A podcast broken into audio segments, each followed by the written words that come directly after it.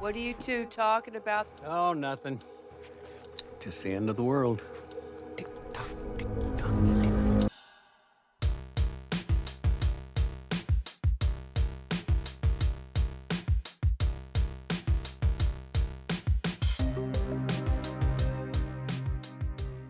Welcome, everyone, to Who Pod's a Watchman.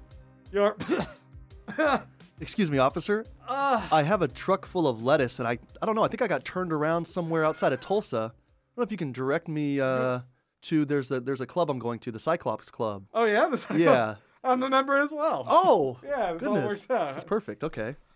Oh, it's you. My goodness. It's me, man. Whoa! These are not uh, these little yellow masks. Merry? Christmas, Happy New Year, Happy, Happy Holidays. Yeah, thanks. You too. Good to see you. It's been a while. It has been. I feel like there was some reason we stopped doing these weekly reviews.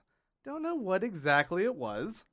Oh, wait, the show ended. Oh Lord, yeah. Show ended. Our podcast is over. Everything's over. Everything's done. We've closed up, 29 boarded up, 20, tumbleweeds. 2019's over. Um, folks, welcome to Who Pod's a Watchman, your formerly weekly companion podcast for the HBO miniseries. I'm Grant, I'm Clay. and we we've obviously taken a holiday break. hmm We have had more time to reflect on the episode, hmm the finale, and on the season itself, and we thought it would be a good time to come back. We viewed we we viewed the looking glass, Yeah, as it were. We've we've we've looked at it. We've looked at ourselves. We've come to terms with what we witnessed, what we bore witness to, and yeah, we we wanted to talk about the show overall because what our whole podcast series has been about thus far, at least in our review of each episode, was an immediate reaction. hmm We would sit down here, we would get the videos going, and we would just talk it out. We would say, "This is what we saw. Let's do a breakdown of it. Let's let's give our first impressions." Everything was a hot take, Yeah. and we haven't had time to really reflect on that. And I think it's it's important because your first impression of something isn't the same as what you overall take from a show, and we wanted to, yeah, we're gonna do that. This and this is also going to be the wrap up. This is our wrap up for season one. Wrap it up, everybody. It's going to save you a lot of trouble down the road. Yeah. Um, so I am gonna. Uh, oh well, first off, before we talk about it, Yeah. there's an elephant in the room, Okay. and that is whether or not we're gonna get a, a season two. There's an there's a an elephant in a room In an- pumping. there's an elephant in another show. room, not in the room, another room. It's in another room. Yeah, right next door. Um, but uh, yeah, the season 2 uh, Mhm. and you know, I know people are like, "Are we gonna get one or not?" We don't know. We still don't know. yeah. What do you think about that? You know, I mean, we can't sit around and wait around forever. I would love it. I don't know, but you know what though? Nothing can last forever. What do you think? I mean, do you think this? Because I think it actually. no, but nothing ever ends. Well, very true. Look, uh, we're going to talk about the finale. Obviously, I know you had some problems with it. I overall liked it. We'll get into that, but Oh, spoiler. I guess yeah, right. Oh my God, we're actually going to talk about the finale. What a spoiler. Um, you know, my thought is actually I liked it. I'm okay with things ending before they get stale. So I'd rather something end a season short than a season late. You know, Right. um, I trust that Lindelof and crew would do a great job of season two. But I guess at this point, you know, if they want to move on and do something else, I'm sure it's going to be great because his crew uh, kind of kicks ass. You know. Yeah. So I'm okay watching another show they do or more Watchmen. And Any, I, anything they touch, I'm gonna be obsessed. I guess it, I guess I'll say this. At minimum, I would love for this to stoke interest in the Watch in Watchmen franchise, and so then maybe get some good comic books, some ancillary material that's actually good. You know, that would be sweet for them to take this up and actually move on um, with some type of material. I'll take anything. I'll take a diorama. I'll take a shoebox diorama of new Watchmen material as long as we get something.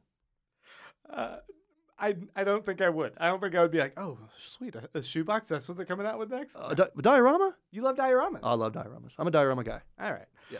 Uh, yeah. So right now we don't know about if there's going to be a season two, but I, I agree overall with your sentiment. I think that what they've set up here is important. It fits within the world of Watchmen, and I definitely want more. And Mhm. I, I don't understand why they wouldn't renew it. I get that like Lindelof wanting to put the weight of the world on his shoulders and be like, well, I don't have an ins- inspiration yet. But I'm like, you have a whole room of writers that you've worked with. You guys as a team can definitely come up with more that fits within Get them universe. paid. And I feel that with what I've seen, of this world. I have so many lingering questions that I need a second season. I Mhm. don't I don't feel the show has fully wrapped up everything in a nice tight package hmm to where I feel satisfied. Okay. No. We got to satisfy Grant. I got Hashtag satisfy Grant. no Grant ha- is Grant. Hashtag Grant is left unsatisfied. don't don't hashtag Wow. We got to get that. Uh, what's it called? Trending. We need to get that trending. No. Um, all right, so let's go ahead and jump into talking about the finale. Yeah. I obviously have thoughts. And before I go on what might end up being a rant, Okay. I'll let you start. Uh, you know, I mean, when you kind of came up with this question, obviously this is a question that was going to be on the podcast. I kind of thought to myself, at the very base level, did it work? Right? I mean, and if it didn't work, it didn't work. And then we can talk about why. But for me, I would say, yeah, as much as it had to wrap up and as much as it had to address and deal with, I think it did it, and it did it in a way that, yeah, was rushed, and there's some stuff they, they missed and went over a little quickly. But you know what? It wasn't like Game of Thrones rushed. And I know that that's really not saying much. That's kind of like saying that, um, you know, like episode three of the Star Wars prequels was the best one. You know what I mean? Right. Like, okay, yeah, it's it's it's better than one that I don't know. It's better than the Phantom Menace. That's really not saying anything. But yeah, I mean, I thought that it I thought it kind I thought it pretty much worked. It it worked for me. So with that, with how much they did, how much they had to address, I was actually kind of pleasantly surprised because I told you like earlier on in podcast, I was kind of lost. You know, I kind of thought there was too much going on. And the fact that I did think they were able to wrap this up in a pretty decent way, I enjoyed it. I liked watching it. I, the whole time there were no glaring things. I don't know, but I would love to hear your thoughts. Well, yes, they they tied up most lingering threads. They they addressed a lot of things. Ultimately, I liked this. I liked this episode, but as a finale, the more I reflected on this, I, and I think I left like a pretty positive Yeah. uh, reaction when we did our our live episode right afterwards. I was like, yeah, fuck yeah, that was great. And maybe I was making a little bit of excuses for some things that I wasn't feeling. But the more I kind of like think and sit on it, I'm like, no, I'm underwhelmed. Mm-hmm. I'm underwhelmed by a show that shouldn't underwhelm me. Mm-hmm. Like that's one of the things. Like this is a show that's that's weird and it is it's edgy and it's it's smart and sophisticated and and it's it's tackling really big pressing issues. And if you're going to take big swings like that, don't skimp out on the finale. And I thought in the finale it ultimately kind of landed for me in something that felt way too small scale. Mm-hmm. Do you remember when we were in college I don't. getting drunk yeah, and I, I watching that. Fantastic Four Should where were we? at the uh, the Blue House? Oh yeah, yeah, yeah. In your room? Or Yeah, in yeah, yeah, yeah, yeah, yeah. Um, Fantastic Four. We had a lot of fun watching it, but Yeah. at the same time, there's a problem with that movie in that there's a lot of problems. Yeah, I was gonna with- say. there's a lot of problems with Fantastic Four, but don't you feel like Well, I'm just kind of offended right now that you're comparing. Wait, there's a. This is I awful. A point. I have a point. Um, it feels like with the Watchmen comic, it ended with a giant squid blowing up in the middle of the city, sending out psionic waves, killing millions of people, having a profound impact on the. There's a clear delineation of pre-squid and post-squid. The world is forever fucking changed. P.S.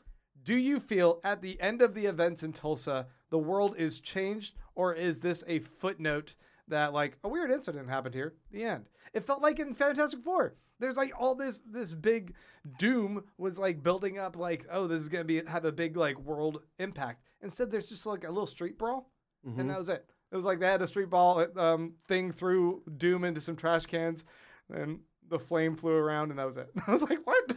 That- no, don't give me a like Iron Man one. Another little street brawl. It just it doesn't. I love Iron Man one, by the way, but it didn't have a bigger impact. You need like an epic thing that's gonna change the If- course of the world. if you're following the footsteps of Watchmen, if you have megalomaniacs with grandiose schemes, I feel that I'm owed Yeah. some, a, a world in which there are larger ramifications. yeah. Okay. And that's what I had an expectation. Interesting for. that you said that. and I think we're going to look at, you know, if I know we were talking about if there is a season two, what do we expect? Because I have something on that. I would say, you know, I can I can see that for sure. I I think there's a devil's advocate to that though that it was actually nice that he was in Tulsa. It was nice that this was kind of on a smaller scale because he actually just looked more at how these char- characters are dealing with um, living behind a mask or all these smaller things, and then it ended up being kind of you know there's something almost to me more believable about it being small. Right. In the Fantastic Four, I love that we're talking so much about Fantastic Four. that was a garbage movie. yeah, that and I'm was, talking about the old one, by the way. I'm not talking about the newer update. I don't even think Which I've seen also the newer wasn't update. good? Yeah, I was gonna say. Um, yeah, I can see that. I Well- can see that, but what? Okay, let me ask you this: Okay. what what would you have needed to see? Would you have needed to see that bullshit thing we thought where they were gonna spread nostalgia all over the world and everybody's gonna be able to understand racism? We thought that was a, that was a legitimate, you know, hypothesis. You're right, but I think I needed something bigger. And I I agree. My my next bullet point in my list of like gripes or whatever is like I I fully agree that the intimate story, the Uh-huh. the character study story, that I mean Lindelof is an, a master of that. Mhm. And what he did there with especially with the dynamic um, between Angela and uh, Manhattan, Angela and um, Will. I thought all of that like Yeah, that- really worked and it, it, it affected me. Really reminded me of Reed Richards and Ben Grimm whenever they were getting bagels. what was the thing where I said Dare- Daredevil is a cinematic? what what an underappreciated uh Yeah, which director's cut. which director's cut? And you said Daredevil. oh god. But if you start at the bottom, like you can only get better. So I think that's where you went with that. But here, here's the other thing. Like, they, this is a show that addresses some really big, big issues, Uh-huh. and one of the biggest ones that they present right up front was, was, like race, race relations, um, kind of addressing just race issues that that need to maybe have a reckoning Mm-hmm. in not maybe that need to have a reckoning in the United States. Um, they addressed that, and I thought that there was going to be something in the story that had a larger impact than like just wiping out a, a cluster of Cyclops, Mhm. Cyclops members. Mm-hmm. Um, I, I think that the passing of, on of knowledge in the lineage with uh, Will talking to his granddaughter Angela, I thought that was that was good and important. But on a, on a larger scale, that seemed to fade away, almost as if uh, almost dismissively of like. What you thought we were going to solve that issue? I know you're not going to solve the issue, but I thought there was going to be a bigger impact to this other fictional world that might be something that we could discuss here in our Mhm. world. Mm-hmm. I think, and I can't understate how important it was that they did talk about the Tulsa massacre and how that changed our conversation, both within the context of the show, but just like in the United States and in talking about that, because we know that there's like a lot of news stories that are addressing that. Mm-hmm. Mm-hmm. So that's good. That's important Yeah. important. Right. But I thought that might play a bigger role in the finale. what do you think about the finale of Avatar? The end. Av- the Last Airbender? the movie. I shouldn't have said finale. How do you think? How, how did you think about The that one movie? wrapping up? Avatar? Yeah. I don't even remember. That was a bad movie. In fact, it's got like three more ep- movies coming out, right? Exactly. So are you comparing it to this? No, I never said anything. Well, you about compare. You Avatar. compared. You compared Fantastic Four, so I didn't know how deep you were going to go on this. I just don't, I don't remember that. I guess this is my thing though. What would what do you what do you want to have happened? And I'm not defending it because I agree with you. I think that it was kind of this weird thing where they ended up in like okay, I'll say this. Whenever they did like zap all the all the Cyclops Right. racists, I remember thinking, "Oh, that's it." I kind of want a little bit more. yes. Here's the thing. They introduce mesmerism. Where did that plot point go? Where did he use that device one time to mesmerize Don Johnson in the future to get to hang himself? Was that was that it? That was like a really interesting element. Yeah. And when Lady Trieu turns the um, Millennium Clock on all the Cyclops, that's what should have happened. Right. That should have been the payoff. It was- Exactly. it was right there exactly. for all of us. Yeah, that's what I thought. she should have beamed that light at them and turned them all against each other so that they eviscerate each other. They should have torn each other apart. Mhm. And I'm not sure if there was a hesitation They ran out of money. Or they ran out of money or time or whatever, or maybe they really didn't even think about it. That's why John didn't hug Ghost. But for some reason, that should have been in there. Yeah, John should have hugged Ghost, John should have fucking hugged Ghost. and they ran out of money. but it was it was another pardon it was another dangling thread that like kind of annoyed me and Yeah. ultimately it felt like lady Trieu sure megalomaniac narcissist Mm-hmm. she became a monster of the week to me Mm-hmm. Here's another comparison did you watch true detective Which one? the first season Yeah. you know how they present the yellow king and the occult and there's this really lovecraftian vibe mm-hmm. to everything and you kind of build up to the end anticipating something like that and instead it's a monster in a haunted house it's just a guy No, living that- in his house that the police have to go get and they they almost are so dismissive frightening. to us the audience of that plot point No, that was so frightening. That was like the Minotaur. It was a minotaur but at but at the end there was there was nothing larger than it i guess Do you think Epstein killed himself? is this where we're going I'm just saying because they did address it in the news, you know, the, on on the on screen on the TV screen, I think, where they were like, you know, this is a cover up, blah blah blah, and you know, of course it's not going to go anywhere because wealthy people and politicians were protecting the individuals involved. okay Pizzagate. I'm obviously kidding about that. No, but, but, I, I don't but know. her i mean did you have in your your theories or Uh-huh. whatever did you think that lady Trieu was just on a quest to become dr manhattan No. But I was wondering what was going on. I thought that there might be some type of retribution against Americans and against an American town for the Vietnamese. Yes! right. Yes they introduced But she may she may she may have been trying to get that power to do that, and they nipped it in the butt. again was this too rushed of a show then that we didn't understand what her motivations were to become dr manhattan like what was she doing it what was That's- her end goal A different point altogether. Why did Mandalorian end after eight episodes? Why did High School? at least Hi- we know why we're did it- second season Why there. did High School Musical the musical? Well, of course, we got to see Baby Yoda grow up to age fifty-one. little baby, little LBY. Uh, why did High School Musical the musical the series end at nine? Why did this end before? You know what's going on? What happened to the 22, 23 episode season? Grant Davis. in part I, I appreciate a smaller tighter season but this one felt rushed in a way that i'm like you you're so great about fleshing out other people's like relationships i wanted her relationship with vite with her mom You wanted her- a little with- Lost. with vietnam and her past and have a little bit of character motivation that made me have an understanding of why she simply and i shouldn't say simply it is a big thing to become a god mm-hmm. but here's my other gripe about that Mm-hmm. like I wanted I wanted to understand her. Mhm. But this whole show, the whole series, the whole mythology, the, everything about Dr. Manhattan in the comic told us that him gaining all those powers was actually a terrible thing. Mm-hmm. He lost his sense of self, of humanity, of of anything that he was passionate and cared about Mm-hmm. and he was he was following a path he basically lived 10 years in a relationship for love that he needed to reach at the very end of that relationship right before he dies or gets kidnapped and dies right Mm-hmm. he's like this is the moment where i fell in love with you 10 minutes into 10 years into their relationship He went out on top. and that's where his commitment was He went out on top. but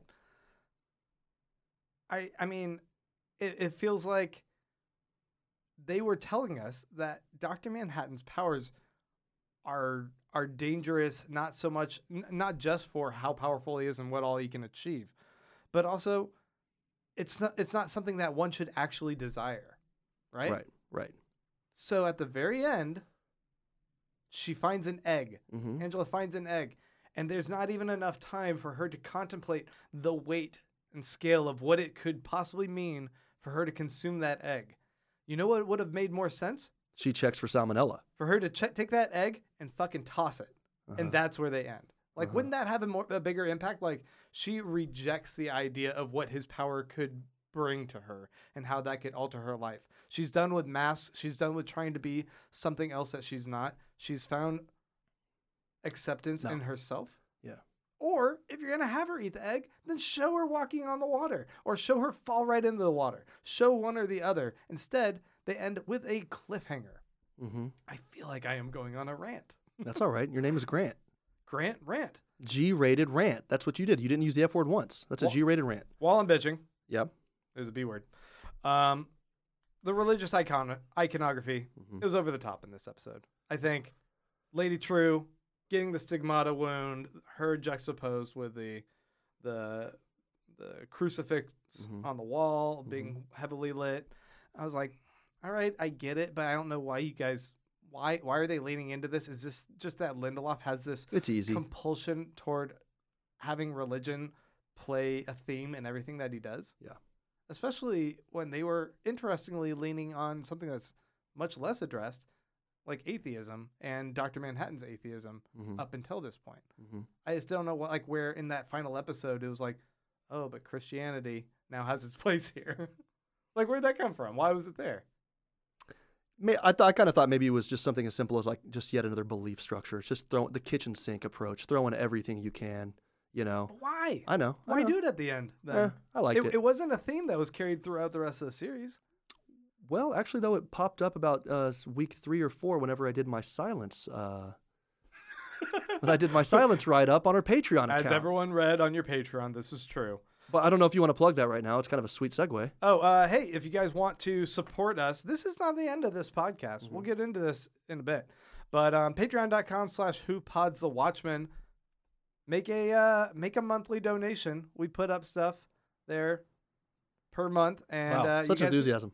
I don't know. Good lord, just burping you the threw microphone. me off. You I'm threw sorry. me off. I was I was on a trajectory. I wanted to complain a little bit more about the raining ice squid. Okay, and tell me why, because I thought that was boss. It was boss for one moment hmm when it pierced through her hand. It was boss. And then, where did the rest of that destruction go? I didn't see anyone else really dying. Well, I told like, you, remember? I need to see some brutal. Remember when she's running?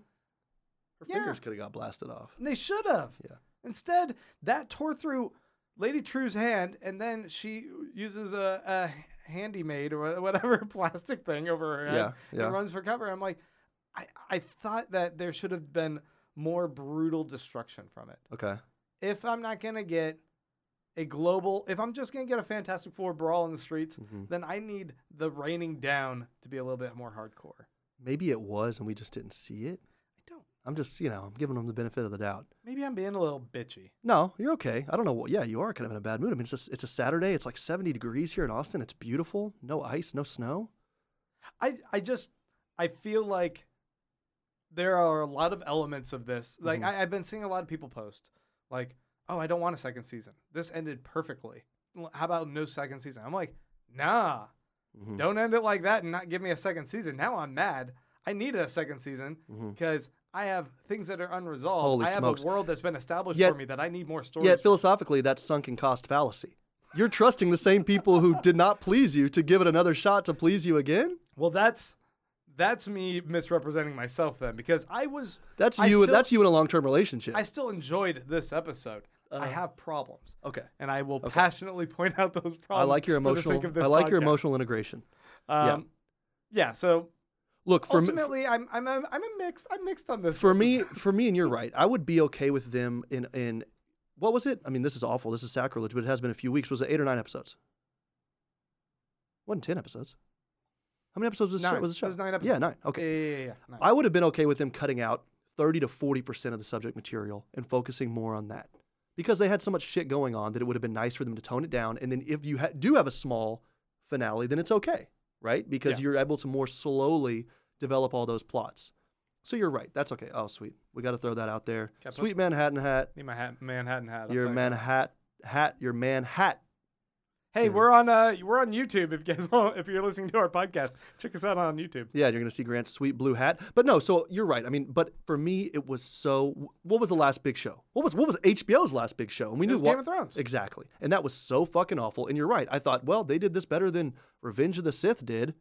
Well, I mean, Game of Thrones was still gripping and engaging week after week, and I think upon reflection, there's there's problems that people have. Like I was kind of cranky after everything deviated from the books like two seasons ago, but everyone else seemed like on board. The people who don't read the books, I think, like really loved it, and maybe some people who love like the books thought that this was at least Game of Thrones was at least propelling the story forward finally and right. like wrapping right, things up. Right. So they were happy with it. Um, I I enjoyed the the turn with Daenerys though. I was the person who was like, good. Wait, wait, wait, wait, wait, wait. No. We all knew that it was gonna happen, but the way they developed it was pretty shitty. I think most people did not know it was going to happen. What? No, come on. I think a lot of people You're right. surprised. All the people who named their daughters No, no, no. I like. You read a lot of books. You're very Everybody you, you Would you know that she was going to do that. No, dude. A lot of people were, felt betrayed by it. They were betrayed by how it was done, but no, they weren't no, no. portrayed they, that they it felt betrayed when it happened. That's they thought, that- that's absurd. Shit. That's absurd. They didn't even think they didn't feel like it was telegraphed. That's absurd. and it, and it was, but Listen, I like that turn. I want to talk to you about season one overall. Yes, good. Let's move on to that. I when I look for a season, let me just kind of tell you a few of the things that I, I look for, right? I look for pace. Obviously, I mean this is besides like good acting, good storytelling, and continuity and all that. But yeah, I mean story story continuity is important. But I look at like the pace of each episode, right? Mm-hmm. Sometimes too many seasons do like a couple good episodes and then they hammock those with a couple of good episodes at the end, and then the middle's just filler, right? Uh, so I look at is a, is a show able to not do that and kind of actually respect us as the viewer and not just when it's sweeps week or whatever the fuck it's called. Okay. I also look at story continuity versus kind of something being monotonous. And I absolutely love that about this show. I thought of it, each episode was like a gemstone, like a different colored gemstone, but then they all work together. And this is this is a dumb exactly, yeah. which you got in trouble for on Reddit. I think you got shadow banned. We do not have to keep bringing that up. Uh, well, I'm just saying. No, but you know, this was a beautiful. If we're if we're going to talk about night maybe 2002, 2003 mom style, this was a charm bracelet. Each episode was a beautiful charm, but they all fit together really nicely. So it wasn't monotonous. I thought the pacing was good. The third thing I look for, and I think this is a discussion that I, I definitely want to have with you here, is, you know, when you look at like paintings, okay, Right. you kind of know, like generally speaking, a painting is going to be art. Okay. But when you have books, and I mean, of course, when you look at graphic material, it can be something can be commercial if it's like graphic design. But generally speaking, like a painting is going to be art, right? Yeah. When you have books, movies, TV shows, that's where you get this weird muddying between art and entertainment. And when I look at art entertainment, like, okay, did season one work as entertainment? And that, that is just, did it distract you from your life? Did you enjoy it? The answer is yes, I enjoyed it, right? Sure. Art has to be a deeper thing where maybe it's the first one.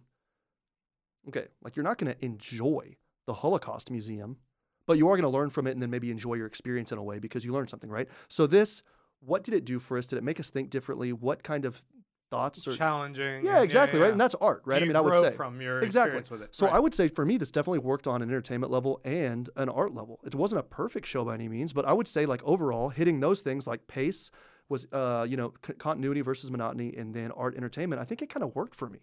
Um, I was Yeah. pleasantly surprised. I didn't really love the stylings. I mean, I love the comic book, but I read it with you for the first time doing the podcast. I didn't love the stylings because I don't really like that 80s style. Right. But I, I just loved this. So for me, this season was just like really nice to have. And it was really fun to kind of live with it for a little bit and definitely dive in, you know?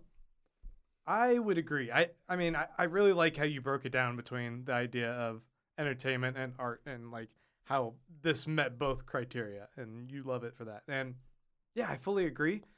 I thought this when we when we started our podcast, we started by going through and digesting each of the chapters of the the 12 chapters of the comic book Mhm. discussing that discussing the movie but like really kind of engrossing ourselves in the world of watchmen in anticipation of this and we had faith that this show was going to be good because of the people involved of HBO of Damon Lindelof Leftovers. Ever heard of it?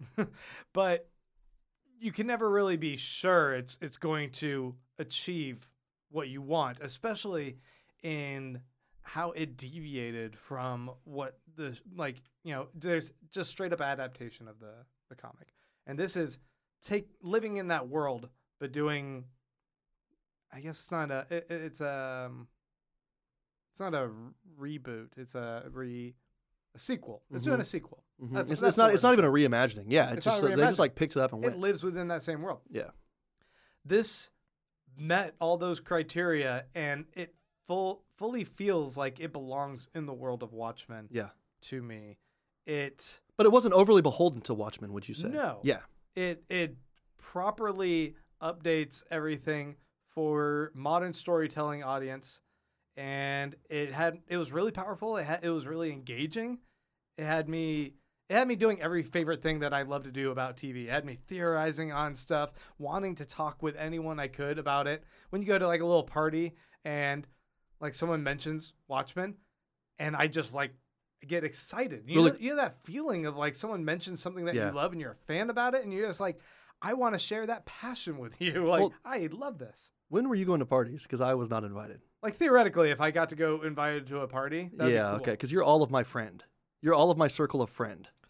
Uh, there was no party. I don't know what I was talking okay. Yeah, about. that was usually hypothetical. Hmm. Okay. Uh, but Totally. Yeah, I, I hear you though. But additionally, I think in trying to follow in the footsteps of Watchmen, this was important in that it, it did have consequential discussions. There, there's a lot of shows that are very, very vapid in subject matter. It's very simple in in just like oh relationship dynamics or whatever. It's like that that's good for what we need to explore in this show.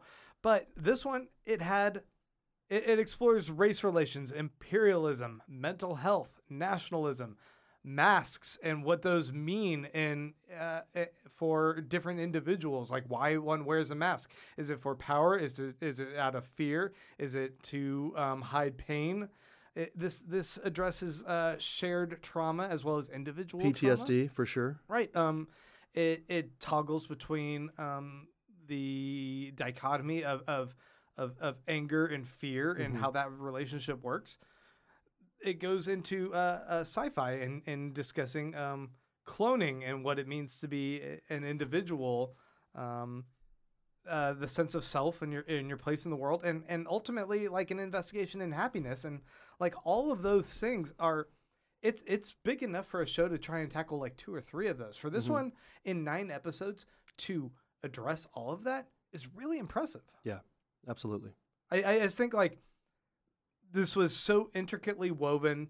It has all of the all of the elements that feel very Watchmen. It's got the the motifs and themes and symbolism that is going on, and what Watchmen's always um, hyped up to be is like Watchmen was this perfect deconstruction of what a the superhero story was up until that point. hmm And for this show, I think it's it's a deconstruction of a lot of storytelling up until this point. I think that it took and broke apart story into these individual segments and explored those in a, a very creative way while making everything overall feel homogen what's the word? Not homogenized. Um Everything it was tied together. Everything coalesced Yeah. appropriately um but it it had to kind of um it, it wasn't simply going into like you know batman batman's actually a dark and tortured figure and so um real world superheroes would just simply be um not as pure as one would think like let's let's deconstruct that mythos and like superheroes can be bad it's like a lot of what like um, Right. watchmen was doing Right. um alan moore's Right. and this one is like talking about like no, this is more like there's systemic problems in culture Mhm. that create um, pockets where Mhm. where there's power structures and p- some people what does it mean to wear a mask within that and how does that reflect on what our society does and i thought the conversation that was presented through this show for that was really well executed Yeah, and, and not even, you know, just good or bad or pockets of, you know, systemic corruption or racism or whatever else, but also just superheroes as people. And sometimes, you know, yeah, you might suffer from some PTSD or trauma. And at the end of the day, you go home and you, you know, sleep in a bunker and you freak out about all this stuff. Or you have to go and meet your ex wife and ask her for a favor. And you know, there's a lot of like pride lost in that. Or you might be scared or tired, just want to come home to your amazing, attractive husband, Cal.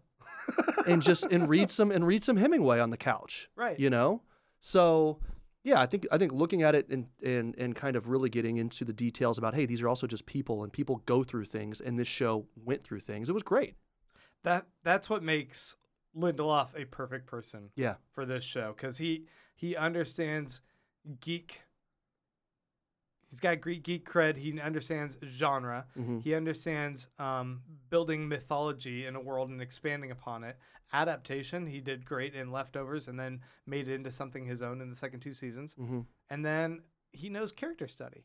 So this guy's Yeah. like just like set for all of this, Yeah. Well, you know, what, one thing I was thinking about on the drive over here. excluding my disappointments with the finale. Right. No, I mean, but I, but still though, you you left the finale thinking, oh, this was really good. Like I enjoyed this, Yeah. and so I think you still like it. I do. It just had some shortcomings, but that's that's There's- natural and normal. It just has me wanting more. in these days as fans we feel like especially you we're looking at all the forums and you're on social media etc when you spend time with something like that you do feel invested you know like you want the best for it and you want to enjoy it so i mean that makes sense but i, I was thinking about on my short as you know like 25 second drive over to the studio Hmm. um, which you know sorry carbon footprint i should have walked you live really close. yeah but i was i was gonna wash You the, were gonna be i was gonna walked. wash the car yeah so could have left earlier Yeah. okay. Anyway, listen, I I was thinking, you know, one of the things maybe did they address, did they not address was sexism, right? And I thought, you know, I didn't really see that and I don't remember seeing that, but I will say that the the characters, it was like strong women characters, and it didn't seem like they were just being strong just to be strong. No, these were like badass women. You know, I mean, a lot of the people doing things, I, I didn't really, I guess I never really thought, oh, here's a damsel in distress. right. I mean, Laurie, Laurie did fall into a um, trap door full of alligators. Mm. And you're Um, like, who is someone? Is a guy gonna come in and rescue her or whatever? But I, I never thought that. But we kind of knew that Wade was going to just because we knew. But I never thought she needed to be But rescued. ultimately, he doesn't. right. I never thought she needed to be. But I thought, oh, that's going to be sweet whenever we do see Wade kind of sidle up to her and say, hey. And he did. It was awesome. Hey, it's me. I got a But mustache. but that didn't show anything about him being strong and her being weak. No. It was just like two buds helping out. You're right. There there was no um ham-fisted kind of um I mean, look, look. Like- whenever we, whenever, whenever, I just so, sorry, but whenever they had the, uh, I think it was episode one, two, or three. I forget. It was early. She, you know, Angela fucking takes a shotgun or a rifle from the from the bedpost or from the the headboard of the bed. Yeah. And Cal's like, "Are we going to be safe?" Rather than the traditional opposite, you know. And that didn't even seem weird. It just seemed like, "Oh yeah, because she's a badass," you know. yes. You're right. And and that that is definitely something that that should be addressed because a lot of shows do do want to express like, oh, we have strong women, but it's like there's the the line of like I'm a strong woman in a man's world or something like, like that exactly. like, it was like Dolly Parton, nine to five. like where you have Yeah. to like express that that that's what you're doing. And it's like nine to five. And I think uh, like a lot of bitchers and complainers on the internet were like, "Oh, this." They called it woke men, right? Like th- this idea, like that, um, that Watchmen was going to just appeal to woke culture. Do you even know what woke culture means? Yeah, because I don't know because you're so off of the internet. I watched the NBA, as you know. Okay. And there's a certain guy named Mr. Irving okay, who is hashtag woke. Yeah, and it's pretty awful. So yeah, I hear but that. but a lot of people were just complaining that like, oh, because they're addressing race, like, oh, this is just gonna be preaching to me about like liberal ideals. Limousine liberals. Yeah. Yeah. And we're both liberals. Um, but Mhm. I, I Although you do call me a Bernie bro. do I? And two weeks ago, I ordered a Bernie poster for myself for my own Christmas present. Oh, I'm good with it. nice! Right above the bed. Yeah, actually, no. I put it on the ceiling so when I wake up, I can have a quick fap. We ew what? Hey, Just camera camera only on me. We're Lube, Man, Lube Man is not just on Watchmen. Clay. Come no. on. um, okay, well, I want to move on to talking about some lingering threads. Okay. So we're gonna get we we have a, a few other segments on here. Lingering threads. We're gonna go into our categories moment. Yeah. Um, but lingering threads. I I was saying before that I think that there's a lot of elements that the show set up that we that are rife for exploration. And I probably should have put these in. I don't know, like a particular order I like al- I'm I'm a big alphabetical order guy. I, I didn't put them in any order. here. Elephant is gonna be right after D. what is the deal with the elephant? Yeah. we got to explore this. Um, no, one one of my first ones is that Adrian Veidt is now, if they follow the, the trajectory of where we left off, he's going to go to prison. He's going to go to prison. Well, he's gonna go to a trial. He's going to go get arrested by the FBI. Presumably, he'd go to prison eventually. And if he goes to prison, who is he going to be in prison with? Yeah. Dan Dreiberg, Exactly. Night Owl, No, but he's getting out. a second season. He's getting out in like three years. Al's getting out because Laurie's gonna get him out from her good work in Tulsa. Maybe He's gonna get an early early probation. Maybe, but his crimes are his crimes. Her her deeds don't exonerate his crimes or his refusal to Maybe they will. Maybe, But I like the idea of both of them being in, in prison together. And what if it was like Prison Break? I Oh, don't would mean be to be such a sweet. basic bitch about this, but like, what about Prison Break? Season one. But with like those superheroes, that'd be cool. That'd be tight. You know, some of the best stories of in Marvel are like when Daredevil has to go to prison or Punisher has to go to prison. I'm not a Punisher guy, Oh, Daredevil. even though Tim Duncan you love is. Sorry, you love Daredevil. I love the Spurs. I'm sorry. I know Timmy is, but uh, I love Daredevil. Yeah, it's one of my favorites. Um, Angela now might b- have partial Doctor Manhattan powers. Mm-hmm. That that's of course an obvious one to explore. Wait, really quickly, these these loose threads, ling- as you call them, lingering threads, they're not necessarily negative. You're just kind of you're just No, kind of throwing stuff yeah, out. this Okay. isn't negative. So this is this is hashtag unsolved mysteries. unsolved mysteries, Okay. interesting things that could Cool. lead into a second season. Yeah, yeah, that yeah. I, I would appreciate Okay. uh, getting to see. Um, uh, following on the heels of that uh, would be Will Will Reeves, her grandfather, potentially being a mentor to her as a god. Like, what does that mean? hmm Um, Wade, I would love that. I would love that, like a full house, because they have the three kids, right? and it's full house, yet it's God God power, full house. Him keeping her in in, ch- in check with her humanity. And then you mem- like, you hey, still have kids. And do you remember how not Joey? What was his name? Not Joey, the other uncle. Um, come on. Jesse, Uncle Je- Jesse. Jesse had the basement where he was recording music. Wade could live there in a basement of his own. oh my God! Holy everyone- shit! It writes itself. It's full house. it writes itself. Just hold the pen and let it Ouija board you. Speaking of Wade, he now not only knows about the big conspiracy, but now he's worked alongside Blake. And what if they would just team up? What if he has enough knowledge that they just fold him into the FBI? He's no longer a, a Tulsa PD. He's an FBI agent alongside her, former superhero and a human lie detector Mm-hmm. as as partners. Wouldn't you love to see those two as partners? God, working TV his way up the ladder. Uh, Peteypedia revealed Mm-hmm. that Agent Dale Petey got fired. Right. They found a bunch of oil in his office. I They did l- found his yeah. files. They fired him. Yeah. Um, the oil implies he was lube man the Yep, whole time, and exactly. now he's uh, an unemployed vigilante.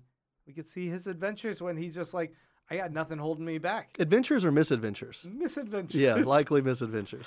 Um, there's there's Well, all- he but he gets into credit card debt because he doesn't have a job anymore. yeah. So you can't really fight crime when you got to work.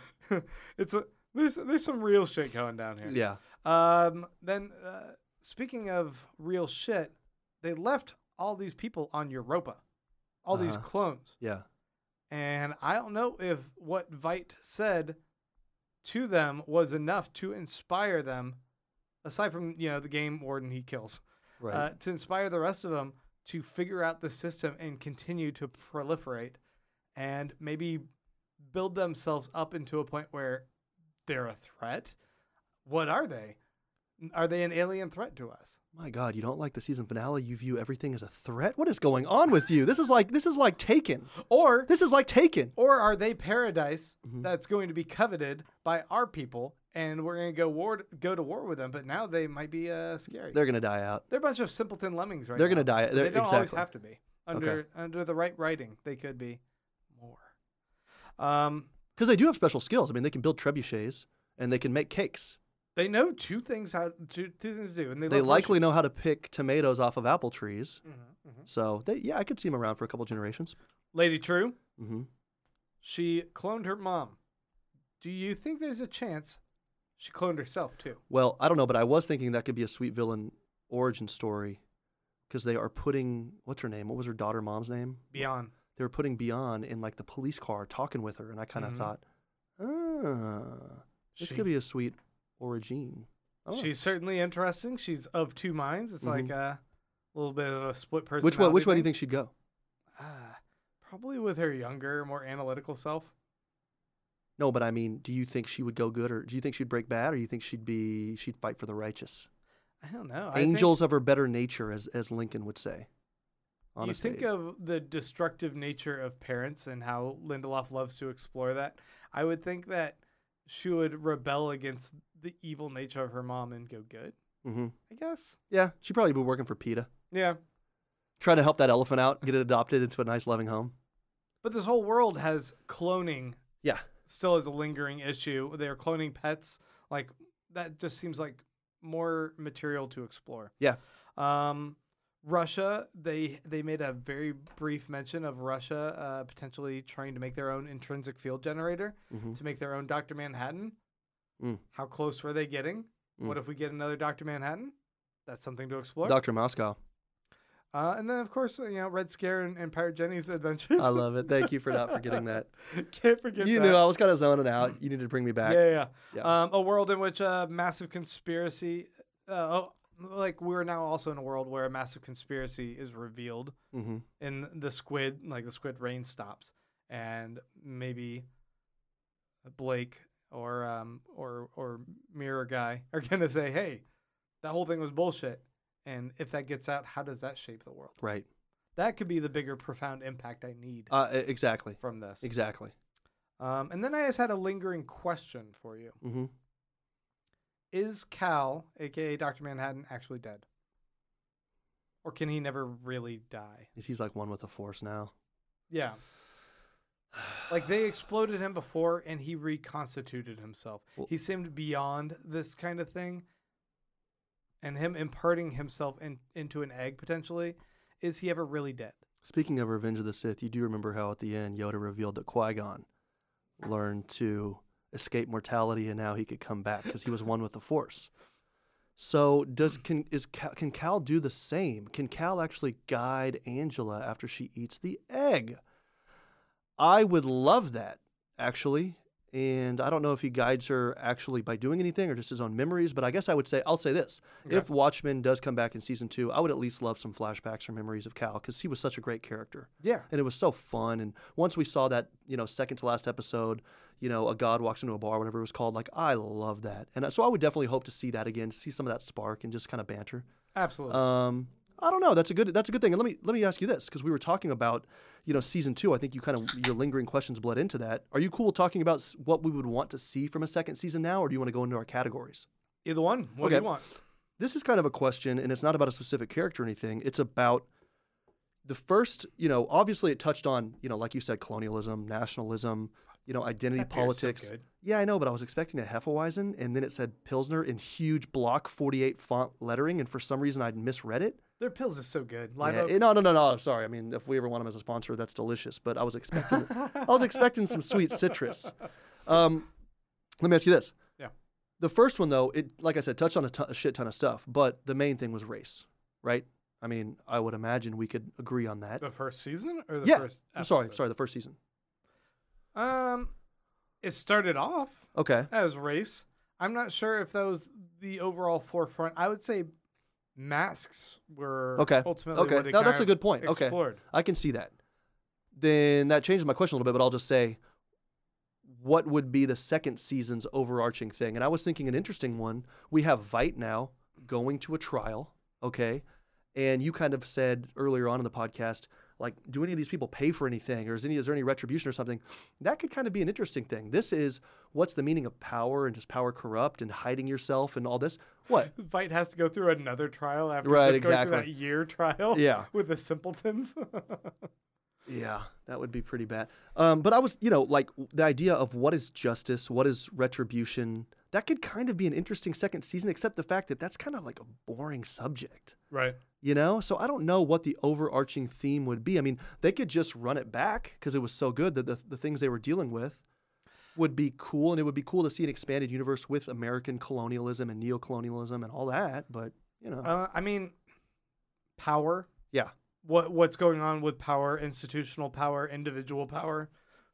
And that, if, and, if we see Angela gaining Dr. Manhattan powers, if we see um, Wade moving up in the ranks to where he now has um, uh, power within the FBI, and like what does that weigh on him as far as his responsibility? Um, like it, it feels like in a way that like The Wire explored um, the different facets uh, of power structures yeah. they could do this in a world in which superheroes exist and you're as powerful as you are operating within certain legal parameters Sure. of, of a society right Sure, sure. but how what happens when you move outside of that when you're you're adjacent to that structure because it's one thing for red scare and pirate jenny Jesus to be Christ. on a beat level, right? It's Uh-huh. another for Angela to be God mode and operate outside of that and yet have to, to some degree, respect that. I mean, that's a constant struggle with like Superman. It's like Mhm. you can't save everything everywhere all the time without running into issues of of autonomy with other individuals and like what it means within this country's dynamic versus another country's dy- it's like it's always like this tricky political thing that like you have to kind of skirt a line And I mean, how did he make love to Lois Lane when he has that strength? It's like Shaq. It's like Shaquille O'Neal shooting free throws. I mean i feel like you just gotta lay there I mean, he has to starfish. If he doesn't, if he does anything besides starfish, what does that mean you just lie there with your hands at like five, you know, five points, and you're just a starfish. okay If you're not starfishing, he's killing her. yeah yeah So that's probably the biggest thing actually he struggles with. You know, am I wrong? how do you When you could go like this. Also, let me ask you this: How do people cut his hair? i think he can just like will it Superman, Maybe they have to Superman can will with it. krypton, kryptonite scissors? exactly, like a kryptonite, like a steel tip, like a kryptonite tipped scissors. Yeah. Anyway, This let's is much safer territory let's move back- the- yeah, well, did we do an adult spoiler, adult uh, content warning? Yeah. No, so season two for me, I know you might have had other things, but my, my main question is because I think we would run back a lot of the same characters, right? It would probably be Angela heavy, I would hope. I think you are. That would be a sweet deal if we do see Wade move up. But if they wanted to do like an anthology series akin to like Fargo, Mhm. I could see that as well. Like Mhm. you could pick up with a whole nother um, city, a whole new cast of characters, and they could keep the same actors and have them change their appearance. That's what they do in Fargo, or that's what they do in like American uh, Horror Story, which Mhm. American Hero Story uh, likes to parallel. You take Angela, or uh, what's her name? Angela Lang, the actress's name? Anyway, just have her play a whole different character in this other storyline. Let me ask you this: What city would you want to see or town? Austin. No, really? Bring it back to Austin. Dude. I'm gonna be an extra. That would be bad for traffic. man. extra in season That'd two. be bad. Well, they might, you know, after uh, after leftovers. after Lindelof hears me uh, bitch about the finale, he's like, yeah, "Nah, fuck exactly. You didn't do a good off, job. dude." Yeah, we're not getting we're not getting sponsorship from Live Oak with my Hefeweizen comment, and now we're not getting the, we're not getting We season two in Austin. sponsorship. Listen, That's not sponsored. let me ask you this. Okay. Um, I want to do a few categories with you. We are kind of throwing we are kind of throwing these back and forth. I'm excited today. about these. First one. Thinking about NFL playoffs, which oh the Bills are playing, but who really gives a shit? Yeah. Um, I'm thinking about the NFL playoffs. I'm kind of thinking about winning, and winning can mean a lot of different things. Winning, um, and I'll say the question, then I'll kind of explain it, and then I have a few answers, like I usually do. But which character won the show? Which character won the show? Could yeah, be you have one- to explain. could this. be won you over. Could be they won the plot, as in, and I don't mean acting ability or anything. I mean the actual character, not the actor. I mean, who maybe th- maybe winning could be just surviving, or could be thwarting a plan, or could be achieving something they wanted to achieve, or personal growth. I have Who an answer, won the show? I want you to go first, only in so much as like I don't want to take what might potentially be your answer when you've thought this through probably more than me. You go first. I have three answers. Oh my god. I will say this: two out of the three have question marks. Only one has no question mark, and I want to say three of them to you, and then I'll tell you why after. But I'm going to say three. okay. And I'm going to say two have question marks. Tell me the one that does not have a question mark. It's just a clear winner. Gladly. Okay. Jeremy Irons, Adrian Veidt. Okay. Regina King, Angela Abar. Pirate Jenny. Pirate Jenny. So we got Veidt, we got Veidt, we got Veidt, okay. we have Angela, and we have Pirate Jenny. the clear winner. As I like to call her, PJ, pajamas. We got Uh, Veidt, Angela, pajamas. Let's see. I mean, I think Angela definitely goes through some personal growth in learning about her l- lineage of of having a fulfilling relationship even though it comes to an end and an understanding about herself that she no longer needs to wear the mask, right? I'm like, I get that, but she also goes through a lot of of pain. She loses her husband. She's now got three kids In to support on excruciating her own. fashion. That's I, I don't know if that's winning this overall plot. Okay. Um, Okay. racism still exists in the world. So you're to say she has a question mark. I would say she has a question mark. Okay. Um, Adrian Veidt, I'm not sure how much he personally grows. I don't. I did not get the sense that he came out the other end of his his adventures over on Mars with him reflecting on his actions of um, you know, dropping the squid, of killing millions of people, and feeling bad about it. Mhm. I don't think the tear he shed was for that. I Mhm. think that he's not. No, I'd put a question. I, Pirate would have to be by elimination. You, sir, are correct. Okay. Pirate Jenny is the only one out of the three without a question mark. Here's why, very quickly. Veidt, anyone can who anyone who can escape ca- captivity on Europa Yeah. wins, even though he's likely going to prison. Okay, and he's going to have his his fortune confiscated and everything else. He wins with a question mark at minimum because that is a huge feat to escape prison on Europa. Okay, He- he's the guy who cut the Gordian knot. Listen, so he wins with a question mark. You're right. Abar, she may have just ended up with god powers, but she did have to watch her husband blow up, Mm-hmm. and the god powers might not be such a good thing. Right. But the fact that she could now end up with a house with a sweet reflecting pool, with, let me tell you this. I didn't know there were that kind of trees in Tulsa, but her backyard is lush. Yeah, was, We need to have some commenters or viewers or listeners, whatever they're called in Tulsa. Let me know. Is that what it's like? Because I could relocate. we are in Austin, and all of our grass is yellow all the time. Exactly. we're, we're struggling for water. they say yellow is the new green on the signs, and I don't believe it. Oh, But then you pay your water bill and you believe it. yeah. So, so Regina, Angela, uh, and you know, I say the two kind of simultaneously because her character, her acting was so believable, which we get into best acting later. But Angela wins, but with a question mark. Pirate Jenny, Give me meanwhile, Pirate Jenny. when we voted in our last podcast, every every week we would vote on who we thought was the next to die. Every week it was Pirate Jenny. the fact that she is still alive and survived means that she is the clear winner. She is she's the cat with nine lives. Truest survivor. She, She- wins because of Survivor. Precisely. So Pirate Jenny, PJ pajamas, she is the winner of the show. I have a different person. I assumed you would. Wade Tillman, aka Mirror Guy.